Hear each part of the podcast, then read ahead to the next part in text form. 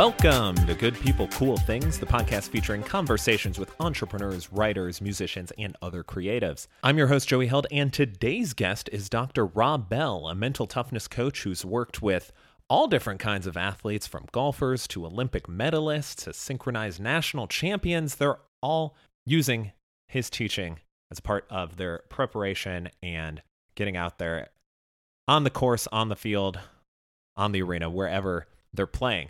And if you're not inspired by the end of this episode, I don't know what to tell you. We're doing our best. We're, we're laying it up for you because Rob has so many great stories of overcoming tough moments in his life, of athletes overcoming tough moments in their life. And they all are encapsulated in his book, Puke and Rally, which is available now. He's written six other books, all on sports psychology, overcoming challenges, and basically being a better version of yourself. And I think you'll learn lots, you'll have a lot to take away from this episode. If you want to get in touch with the show, you can do so in a couple different ways. Follow Facebook or Twitter at GPCT Podcast, or shoot me an email, joey at goodpeoplecoolthings.com. You can also support the show via the merch store. Hit up goodpeoplecoolthings.com and then click the shop button. You can get all kinds of wacky, delightful merch. But for now, here's my conversation with Rob.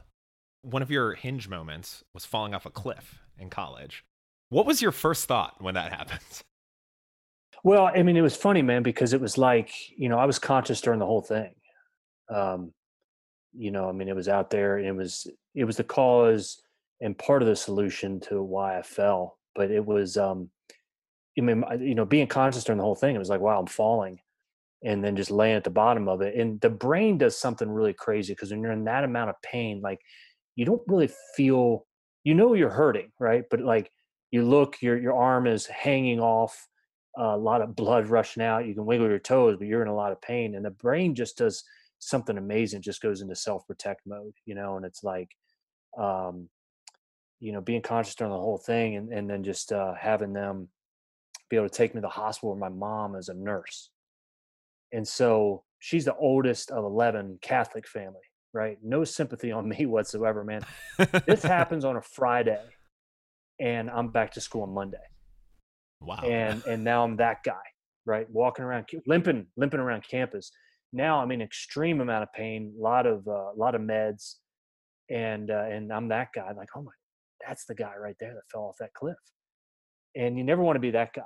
And uh, and they, you know, the the trouble with that was then baseball was over. That was the end of sports. Um, and that one then it caused a lot of pain um, because my whole identity was shocked. You know, I really screwed up, and when you mess up that bad, um, you know that that scar tissue I think kind of lingers. You know, with mentally. So I mean, how do you deal with that stuff? Well, being a college kid without any coping skills, no sports, you do the same exact thing, man. So you still drink and and use drugs, and that was. Uh, um, you know, I wish that was the end of it, man. You know, I, I share this because it's uh, it's just part of my history. You know, I was messed up kid, man, knucklehead, and uh, I was even in a uh, drunk driving accident then the end of my freshman year. So that happened at the fall.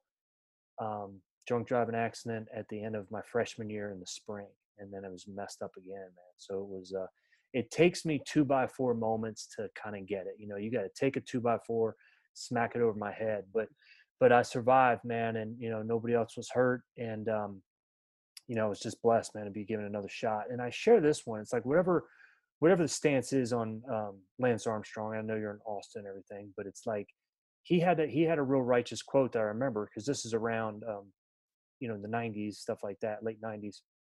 And when his book came out, and one of the lines was, "If you ever get a second chance of life, you got to go all the way."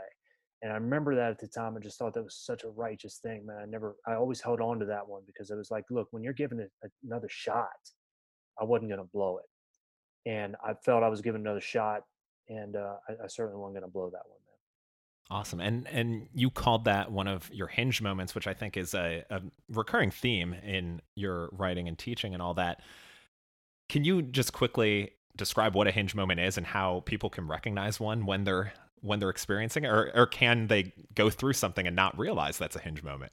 Yeah, absolutely. So I mean, the hinge is you know every door has a hinge um, if we hear about doors opening and closing in life, that's because of the hinge. If you ever hear of like a, a rusty door, It's not the door that's rusty at all. It's the hinge that's rusty. So what the hinge is in our lives, it's going to be that one moment, that one person or one event that makes all the difference in our lives. It connects who we are with who we're going to become. But the thing is, is we just don't know when or who that's going to happen. But the beauty about it is this: is with uh, with these hinge moments that happen, connecting who we are with who we're going to become. See, we can't know because you can't connect the dots in life looking forward, right? We have no idea how this mystery is going to work out. We can only connect the dots looking backwards and seeing the impact that one person had in our life, that one coach that had in our life, meeting that one person. And so sometimes we don't know the hinge connects till weeks, months, years later, the impact of it. But what I believe in the real importance of mental toughness and our mental wellness and mental strength is that no matter how bad things are, no matter how bleak our situation is or how, how bad the outcome is, it only takes one. Only takes one moment to turn everything around. And that's what we're really getting ready for but we've got to be prepared for those moments because when our moment hits, it's too late to prepare.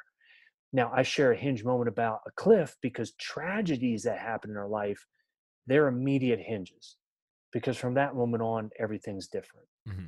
A significant injury, death of a loved one, cancer, I mean, real tragedies that happen. Most of our lives are just big inconveniences, but the tragedies that happen are are immediate because from that moment on everything's different and then we really recognize those hinge moments and then it's a, just a different kind of game as far as i guess the mindset shift that they can cause have you seen uh, you kind of touched on this a little bit of like it can be several years like that but are people then able to point back to it and be like that was it. That was when everything turned around. I think that's a big part of it because we got to be able to you know um, a, a life boy now i'm going to mess up that quote man i can't believe it because i haven't used it in such a long time but it's like an unexamined life is not worth living. You know we have to be able to i think if you do it kind of on a consistent basis i think you can make those hinge moments stronger. You meet somebody um, six months later they contact you right i mean that, that's a possible hinge moment so it's like you know i always look at it in terms of the relationships because the relationships those hinge moments are the ones that are going to last um, you know, we're going to have the catch of the ball. We're going to have, you know, the deal that goes through, the deal that doesn't go through, you know, the putt that goes in, those sort of things. But it's the people that we meet at those appropriate times. So that's where I think it's like, you know, being able to cultivate those relationships and keep those relationships going because we have no idea when they're going to need you. And and that's the part man i just look at it. So i think it's it's a introspective journey and exercise that we do on a constant basis be able to look back and say hey what were what were these moments that happened? Look eh, a lot of the the hinge moments are painful moments right? The time i made a mistake and i lost that deal i lost that game and now i'm willing to do whatever it takes hinge moment you know i uh, working with the athlete here one of his hinge moments and, and we're talking about it is going 0 for 5 with five strikeouts. Ooh. And this isn't like a little league player. Like, I mean, this is a professional baseball player, man. But we're pointing at that moment because the point is, is like, look, that's as worse as it can get. It can't get any worse than that mm-hmm. when it mm-hmm. comes to the game. And it's not about the setback, it's always about the comeback. You're going to have other opportunities in that. So, what did you learn from it? And then you can look at it. It's like an autopsy. We do the autopsy and then we bury that body and so that's that's a part where I look at it. you know, those hinge moments can really be big teaching lessons for us. Awesome. I just had a flashback to Little League. Once pitchers started throwing curveballs, it was just constant strikeouts. I was, was like, oh no. well, that was my problem too, man. and so you kind of alluded to this that there's a lot of pain. And I think that your recent book title captures this super well Puke and Rally. Yeah. Of there's a lot of pain there are so many times if you're pushing yourself during a workout where you want nothing more than to just like vomit and pass out. So, can you kind of take us inside Puke and Rally and what readers can expect? Yeah, and I appreciate that, man. I mean, the uh, do we have time for the story about why the book was written? Of course. Okay, you got it, man. That's the best part about podcast, man. If it was a radio show, I didn't have time. Um, exactly. Um, I was doing my first ultra marathon, and the weather up to that point was kind of in the 40s, and I was training in cold weather and on flat ground. And the day of the race, it was in the high 80s and it was ultra hilly terrain. I mean, over 5,000 feet of elevation. And I got in way over my head and I got dehydrated very early on in the race. Makes sense. A lot of bells and whistles were going off early that this is a problem. And I get to mile 20 in this ultra marathon and I get up to the, uh, you know, the aid stations there are kind of like tailgates, right? Just mm-hmm. without the alcohol. You can have anything you want, man. and I sit there and I'm looking at that Gatorade that looks really good. And of course I got to have that. And I got to have some of those pretzels and the potatoes and the M&Ms and the Twizzlers because I'm not in a good spot and I need something to make me feel better. And I just consume and consume, try throwing it in neutral where I can. But once you hit that dehydration spot, once you go too far, nothing's really going to help you. You know, you have to be able to shut it down. So, of course, I kept going uh, four miles later, I was going to meet my family, and I get up to the top of the hill. This is how bad I was. Is my my wife and kids like they knew something was wrong because I wasn't at the checkpoint. Mm-hmm. They hike down this massive hill, and I see them. I'm sitting there, right? I'm sitting there. I like, all right, man, you just got to, you know, 500 yards. You just got to get it going. I mean, high 80s, man. I mean, it was not a good spot. And I'm like, when I see them, I'm like, okay, just keep up with them and I see him, I can't even keep up with him, man.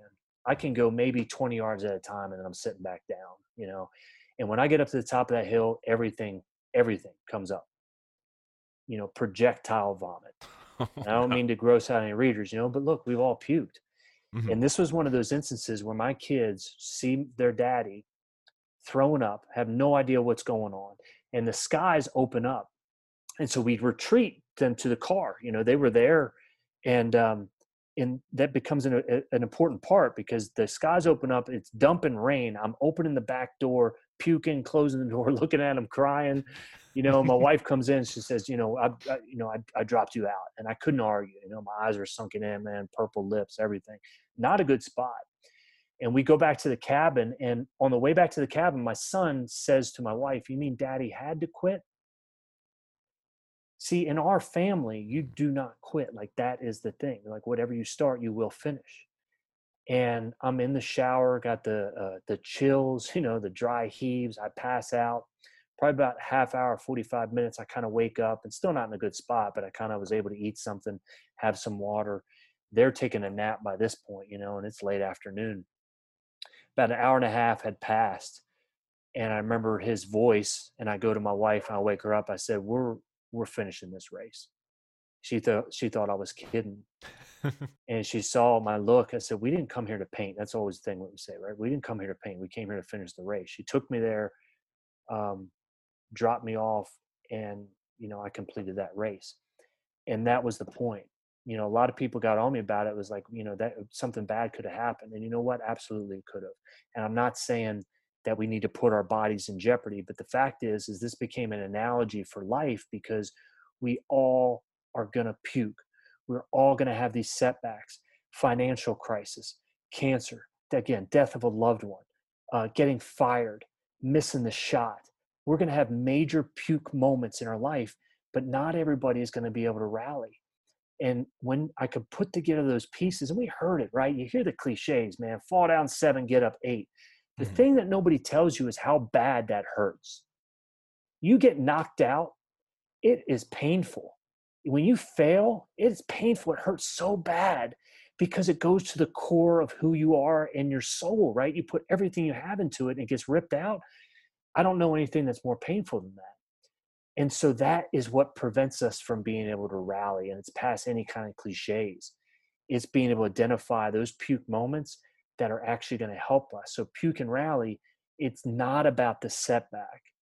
It's about the comeback. And that's the whole attitude and philosophy. I think that if we adopt that heading in, then the worst thing that can happen to us really just becomes these moments that we're going to be able to rally. And what I believe is that if we never give up, that we will be successful. That's the guarantee. And I, I know that to be true, man, because I see it too often. And the reason why is because it only takes one hundreds of no's, hundreds of rejections. And then that's that's what the book all became about, man, is people that puked in public, in the public eye, that had the worst kind of failures, and they came back and they made something of themselves, man. They came back stronger than what they were. And the thing is, is once we puke, we enjoy the rally even more. Something mm-hmm. comes easy to us, how much how much joy is there? And I can keep talking about it, man, but that's that's the premise of the book, Puke and Rally, man. It's not about the setback, it's about the comeback. Awesome. And I imagine part of that too is having that support system around you. In your case, your son. If you were on your own on that, you might have just been like, I feel miserable. I'm tapping out. But it was his words that triggered something inside of you. Yeah, no question, man. And that was um and that was been the big motivation, you know, for my life, man, is is to be the model for, you know, my wife and kids, man. And that's that's you know, I tell them all the time, we're the reason why we train, the reason why we get after, especially in the pandemic, is um, you know, that's how we do it. That's how we operate. And you all push me and I push you. And but we're a team, we're a family. And this is preparation for moments that are going to be tough. And that's that's the biggest motivation for sure, man. I wanted them to be able to model and see it. And, you know, I got a hundred miler that's coming up this year. And you know, I want them to see what's possible. And I think if we can model those things, because we we very rarely scratch the surface on what's possible and what we can do because our mind puts limits on it. Naturally does that, right? Because it wants to keep us safe. Mm-hmm. I want to be able to bust through, man. And and I think, you know, being able to model those behaviors are it's the biggest motivation for me, man. You mentioned the pandemic and yeah. how you're you're still keeping up with everything during it. Have you found with the athletes that you're working with that they have that similar mindset of they want to keep training, they want to keep working for when their sports eventually do resume, uh, or in some cases they already have resumed. Yeah. Um, or has it been a little more difficult? Because I'm thinking, uh, like the NFL might not start on their their regularly scheduled season. That's still kind of up in the air. I know baseball and basketball uh, have their their start dates set, but there's still a lot of unknowns. So has that affected their sort of mindset and, and way they're approaching stuff, or is it pretty much uh, yeah. stay par for the course. well, I think you know, and I, I'm I'm a small piece of their teams, right? I'm a small piece of it, and I totally admit that. But being a part of their team, I became very important, and it was a big reminder from them that you can't go on what ifs. You know, we don't know dates, stuff like that, because when you do that and you start playing that game, you're on a mental roller coaster. So the only thing is, is your preparation today what are we doing this week? What's in your control? What do you need to get better at? Regardless of when you're going to be returning to competition. If you can adapt that mindset, then it's the practice and the process that becomes so much more important than any kind of product that we're going to get. You can fall in love with that process and your preparation. That's what I think, man, they did such a good job about is, you know, you, we don't know when the next one's going to be. So are you going to prepare for it today and that becomes the tough part, right? Because man, a couple weeks in a row, man, yeah, absolutely. You need to put the schedule in there about when you need to put the breaks in there, you know, when you need to put those rests in there. But then that becomes scheduled. It's not like, okay, I just don't feel like it. Because mm-hmm. then the mind's the one that's dictating whether or not you're going to be training hard. And you keep attacking. And they kept attacking, and it's going to reap the benefits, man, no question one of the sports that kind of has gotten underway a little bit is golf. Yeah. Uh, which is you're you're heavily involved with that. You've caddied uh, over 20 events on pro golf tours. So I need to know what's the best course that you've gotten to to walk on or play on even. You know, the best course I didn't caddy. I mean, obviously it was Augusta National. I mean, the Masters mm. spent the entire week there, and I'll be there this year. Um, but I don't I don't go as a spectator. I only go in you know a domestic capacity, being able to work and mm-hmm. you know professionally. That was the best week of my career, man. Um, you know, being able to ride up Magnolia Lane. This is how awesome it was because it is the one event that lives up to the hype. It is hyped up so much and it definitely lives up to the hype. This is how cool it was, man. We got to ride up Magnolia Lane every morning. And the very last day, we're all going our separate directions. So my golfer made the cut and, and finished, you know, 21st at a great event. I had to go in general parking that last day that's how an amazing event it was, man. I was like, oh man, dude, I got to do a general parking.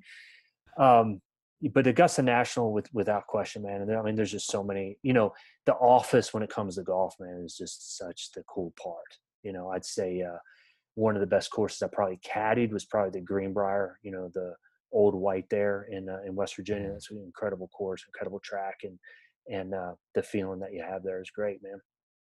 Awesome. Do you have a least favorite course from from uh, maybe just one where you didn't hit as well as you would have liked? Man, I was caddying.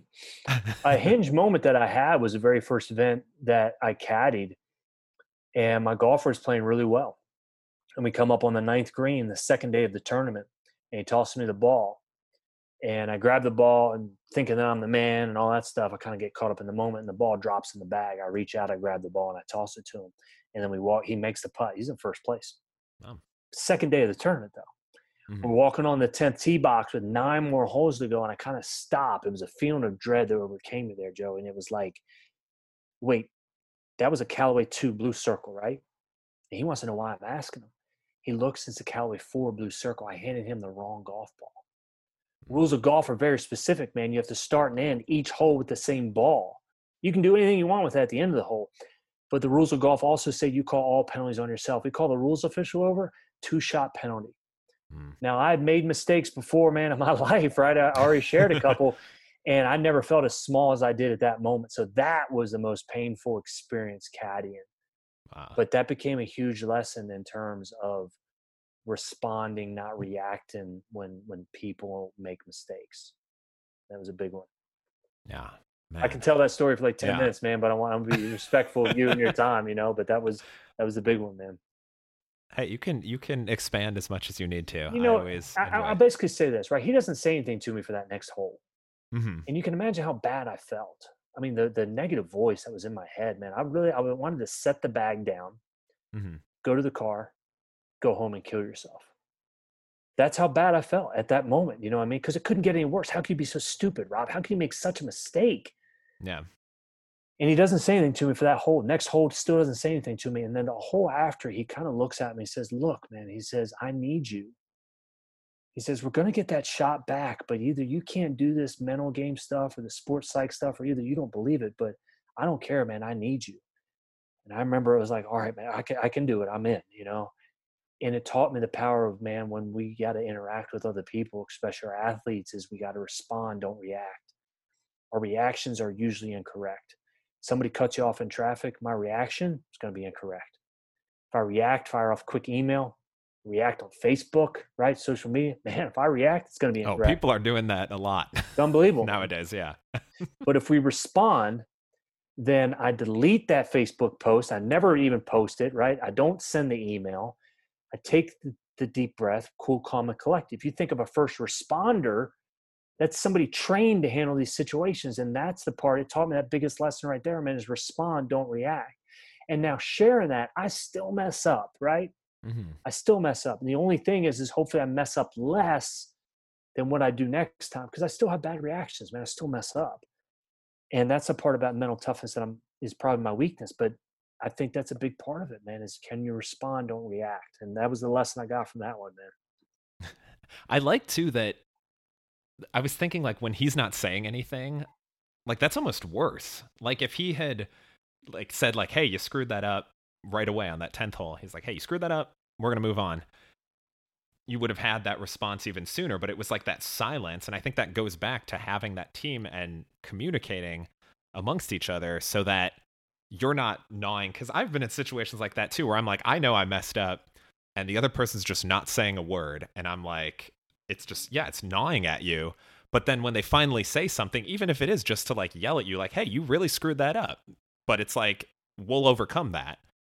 But by acknowledging it, it almost kind of takes you past it. It's kind of that the start of that rally. Yeah. And you know, I see it a lot, man, with with businesses too. You know, if mm-hmm. why do we keep digging up the body of the mistake.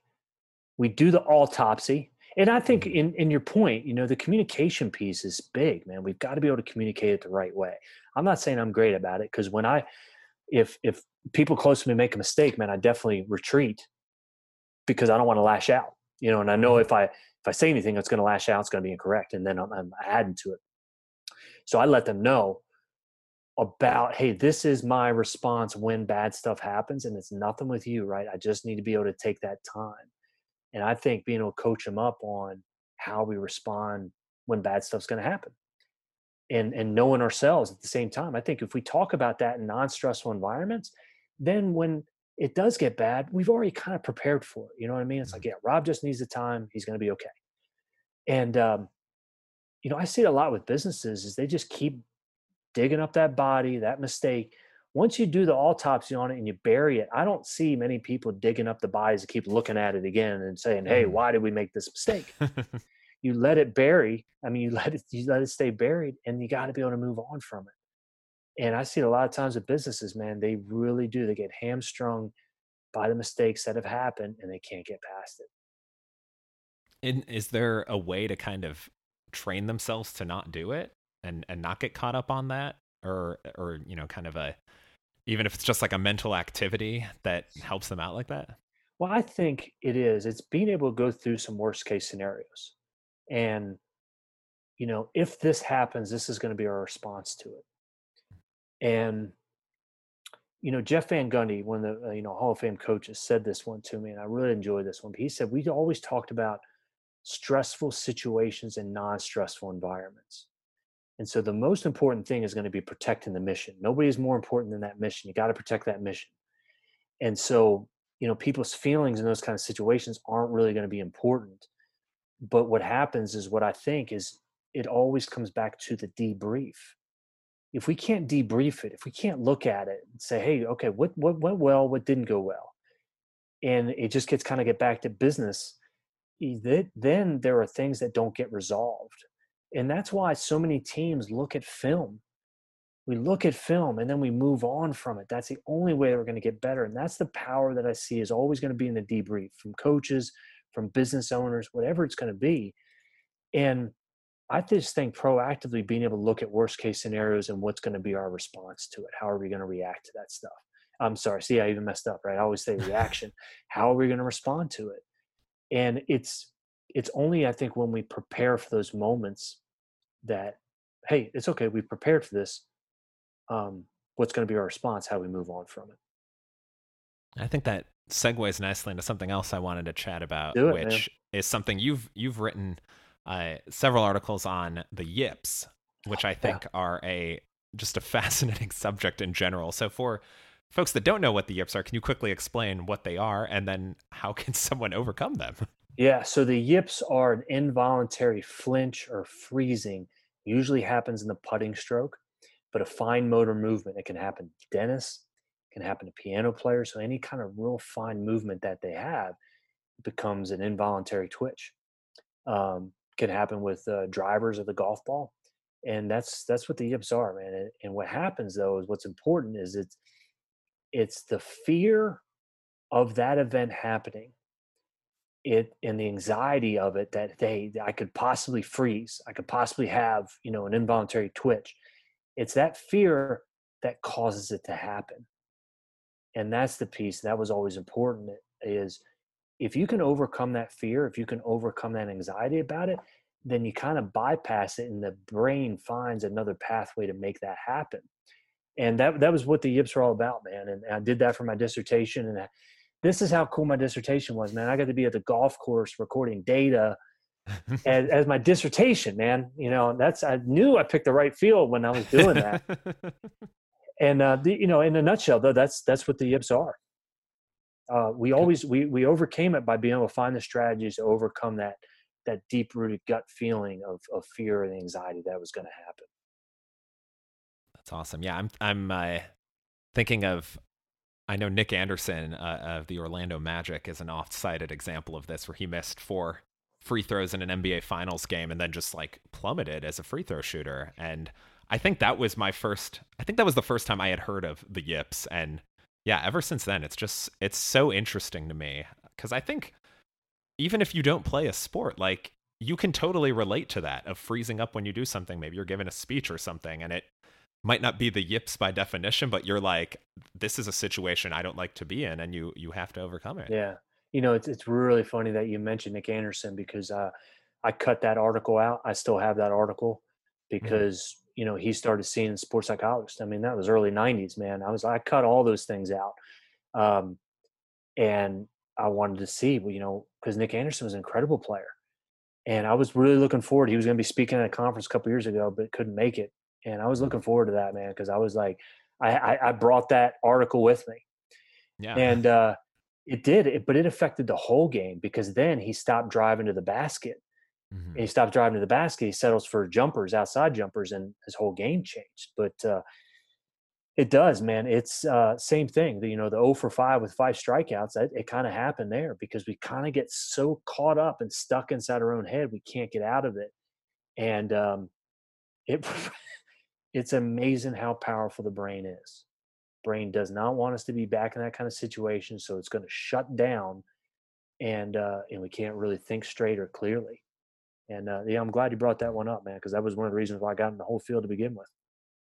Yeah, it's it's just so yeah, it's so interesting. I I know I keep saying that, but it's just so interesting. Yeah, and and that's why, like, you know, if uh, you know mental coaches are listening and those that really get dialed in, that's why I always thought catastrophe theory of anxiety uh, was really true. I, I never bought into kind of you know the inverted U that I believe you have an optimal zone, right, of being able to function. You know, it's it's like a lot of excitement, um, you know, coupled with a good uh, challenge. I believe in that.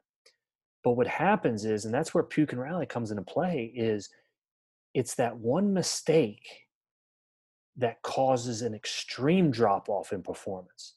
You can't tell me that Nick Anderson wouldn't make at least two out of those four, right? Mm-hmm. I mean, the odds of that doing it.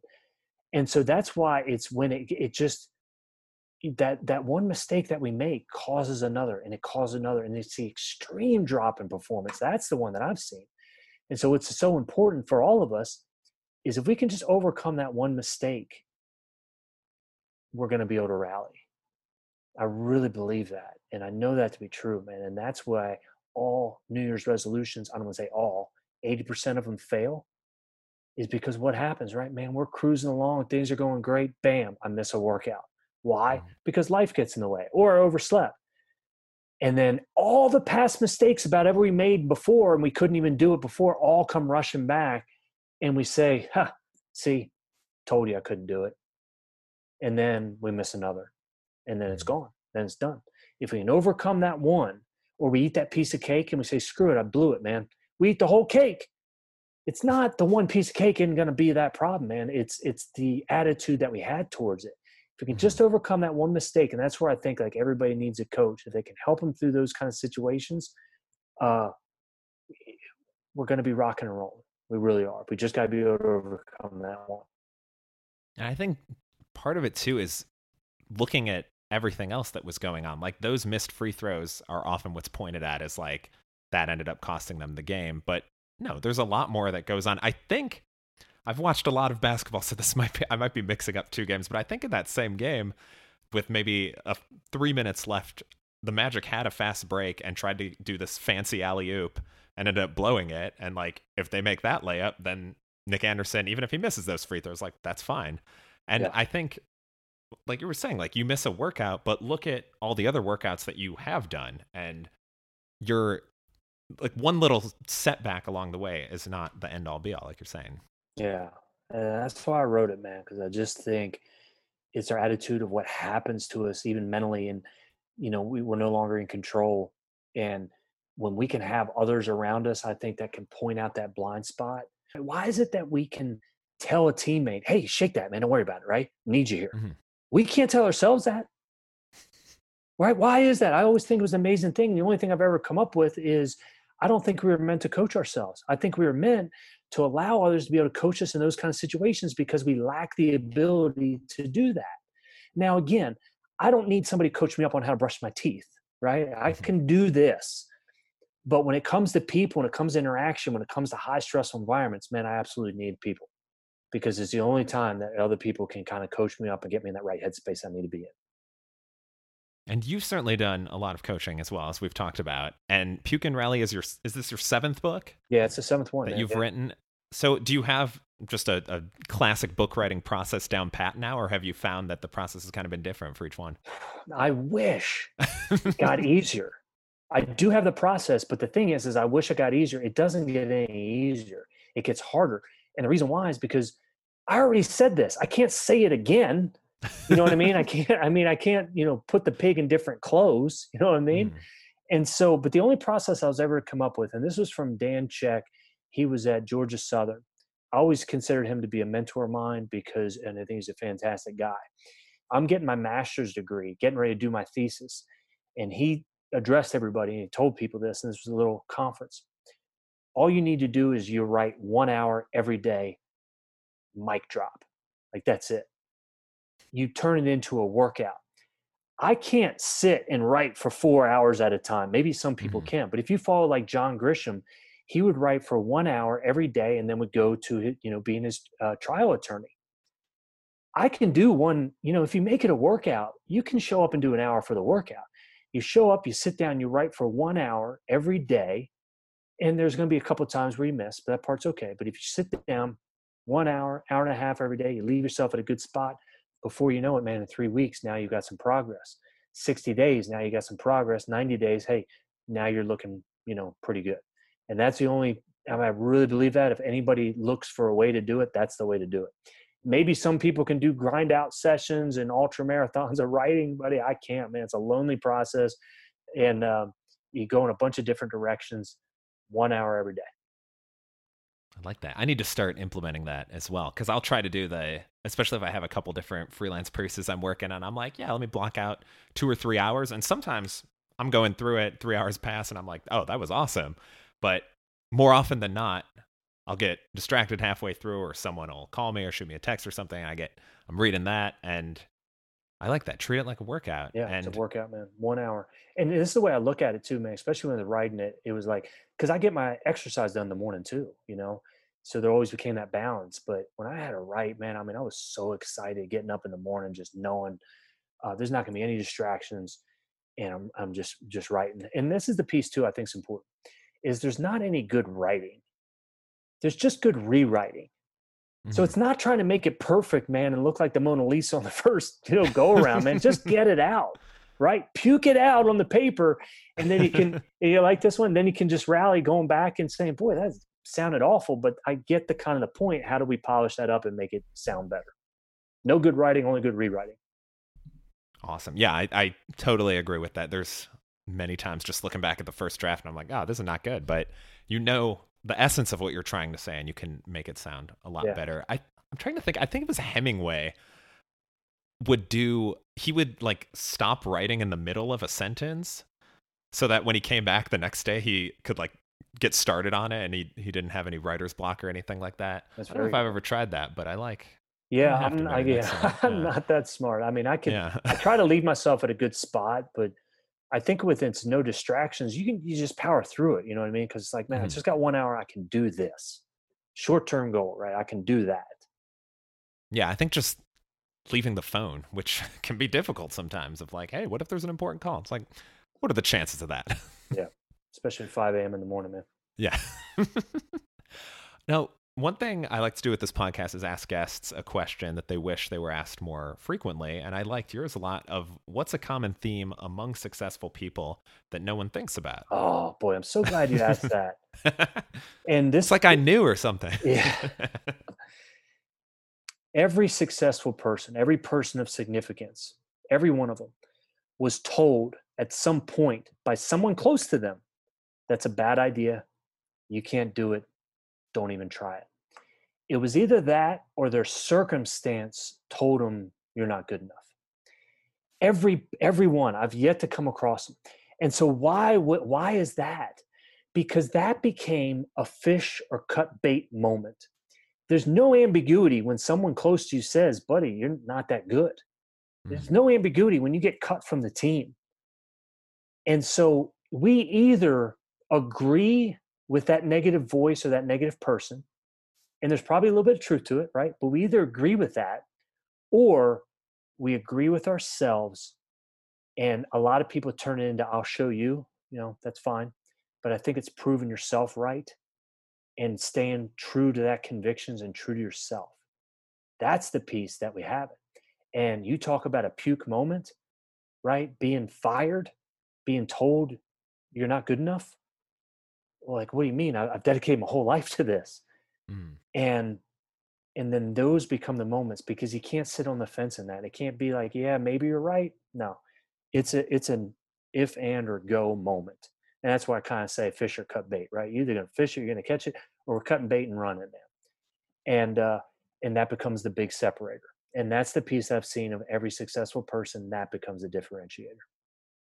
Nice. I like that a lot. What what kind of answers have you gotten Uh, for for the question Yeah. that people wish they asked more, I one of them trying to think of a good recent one. One of them said um that uh, or maybe this was for the top three, but it was top three ways to sleep with a cat, which I thought was very outside the box. Especially because number three was just kick the cat out of the bed because they take up too much space and are way too hot with their furry bodies. Uh, so I thought that one was pretty good.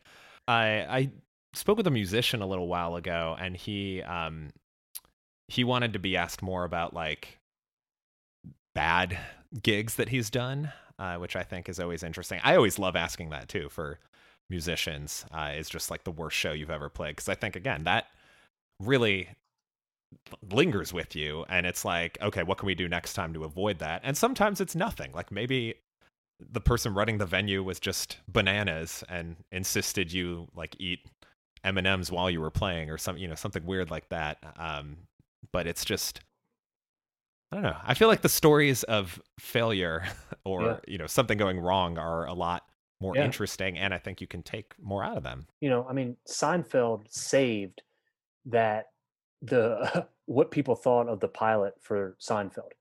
And Mhm. they were and they were all this isn't that good. It's not, you know, it's not gonna go anywhere. Don't don't support it. You know, Seinfeld. And the reason why I bring that one up is because if you talk about like comedians, every comedian's bombed at some point, right? Every single one of them, man. It, it's inevitable. And that's the way I see it. If you want to go down that path of of really achieving that full potential, about being the absolute best that you can be, and and living your life's purpose, you are gonna puke. And you have to know that is just part of it. And it's being able to puke and then it's being able to rally and then just keep moving forward from that. If it's that simple, it's just not that easy, right? Because there's a mm-hmm. lot of pain, there's a lot of baggage that comes with it. But that's the where the conviction comes into play. And that's why I love ultra marathons, man, because really all you have to do is just keep moving. But they don't tell you how bad that hurts at mile 80. You know? Oh man. I've done one marathon in my life and that that was hurting, I would say around mile 16, I think is when I really first was like, "Oh, uh, what have I done?" But loved it. Like I I tell everyone, at least run a marathon, at least one. Absolutely, one man. because it's it's wonderful. So maybe an ultra someday. But man, my knees are like tightening up just thinking about it. okay, so Rob, you're almost off the hook here. All right. I, we like to wrap up with the top three, and your. I'd love to chat about your top three sporting moments. My top three sporting moments. Yes, So not from a client, but just from me.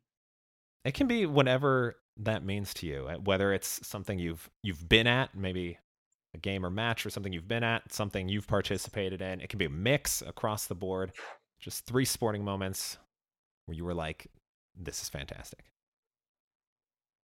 Boy, that's a really good one, man. You know, I'm I'm not a big celebrator. I got to get into, you know, because I'm a um and maybe to a default, you know, but I think we I think I got to celebrate more because I look at things and it's like, man, that's great. Now that's just another bar. You know, and there's always then back to work. I mean, one of the best things was seeing the very first golfer that I'd worked with on a real in-depth basis for about 4 years and seeing everything that we worked for come through when he won his first PGA Tour event. That one was so big, man, because he had a big setback, but he was able to come back and, and still win it. Definitely say that one's still got to be one, man, because the joy of it from a coach and knowing everything that we've prepared for that. The uh, um, it's it's tough, man. I mean, you know, every every one of my ultras has been a puke and rally moment. I mean, doing an Ironman, finishing Ironman was was you know, I mean, that was great. Um, finishing the 50 miler, I would definitely say JFK 50 miler. Uh, that was a significant moment because that race went according to plan. And when that negative voice really kicked in and wanted me to walk, Mhm. I, I said, "Screw you, man. We're out of here. You know, we're we're we're running." And didn't walk at all in that race. Wow. Um, and you know, ran a respectable time and ran sub ten hours. So I mean, that was good. Um, you know, I would definitely say, and this one always kind of stuck with me. And I know this is back, right? I'm gonna I'm gonna throw out a little league one. nice. Yeah, my dog um, we had Doberman pinschers growing up. My dog had died like the day before, mm. and it was kind of one of those things. You know, as a 12 year old, I'm gonna dedicate performance to my dog. Mm. And I went out there and I threw a two hit shutout. And went three for three with a home run and two doubles. And the only home run I've ever hit in my life, man. and uh, that was uh, that was one of those peak peak moments, man. Uh, I mean, I, I could throw out golf and shooting under par, but it was still, you know, seeing the potential, seeing like that was that was in the zone one of those days, you know, mm-hmm. and just didn't know what it was called then and uh, I always kind of got back to that one because that was the only home run I ever hit. You know, the cool thing about this and the thing I love about sports is like the best moments are you don't even feel it. Like you don't feel the home run, you don't feel the perfect shot.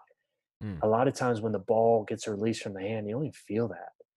And that's uh, I always thought that was just such a cool thing, you know. Um, and when you're in the zone, like you don't even feel that stuff. I think that's the best part about sport, man. That's why I get so geeked about it those are my three, man. I'll put those out there. I love it. I love it. Little League, man. Yeah, Little League. It's, it's amazing out. how we still like I still remember specific Little League moments too, and it's just like they stick with you. It's awesome. Yep. Yeah, Do you currently have dogs now too? Yeah, we got a chocolate lab, man. Incredible nice. dog. Yeah, she's such a great dog. Such a good girl. Awesome. Yeah, love Dogs it so much. She she goes on the runs with me, man. she's done twenty oh, mile oh, wow. runs with me. Yeah. That's impressive. Yeah, I don't I, do it. Um, I don't do it a lot with yeah. her. Like I think her comfort zone is kind of like ten to thirteen, but mm-hmm. uh, we're out there five a.m. kind of on the trail, and uh, she's leading the way whole way. Loves it. Yeah. And then does she just sleeping the rest of the day, or is yeah, she? Yeah, she'll take a nap. she'll take a nap until the afternoon, and then she's back up to. Oh, then she's ready. yeah, running again. yeah, it's a lot of fun. Oh, that's awesome. Rob, this was fantastic. There's so much. I'm like, I, when we're done recording, I feel like I need to go conquer the world after this. I oh, feel great now. Awesome. If people want to reach out, want to pick up a copy of Puke and Rally or any of your other, you're almost up to double digit books now. Any of your other books or or read anything else you've written, where can they find you? Well, I appreciate that, man. My website, you know, it's just it's just all one word. It's uh, Dr. Rob Bell, so it's drrobbell.com. Uh, Twitter's still my ADD, man. I love that one, but it's just all lowercase Dr. Rob Bell. And, um, yeah, I got a newsletter goes out every Friday, and uh, yeah, I just appreciate being on here, man, and do good work. Absolutely, appreciate you coming on. This is fantastic, and of course, we got to end with a corny joke, as is uh, customary around here. And since basketball is my favorite sport, we'll make a basketball themed. Uh, why is basketball the grossest sport to play? Don't know. Because everyone's just dribbling all over the court. Nice. people. if I tell my daughter that, she's gonna say dad joke.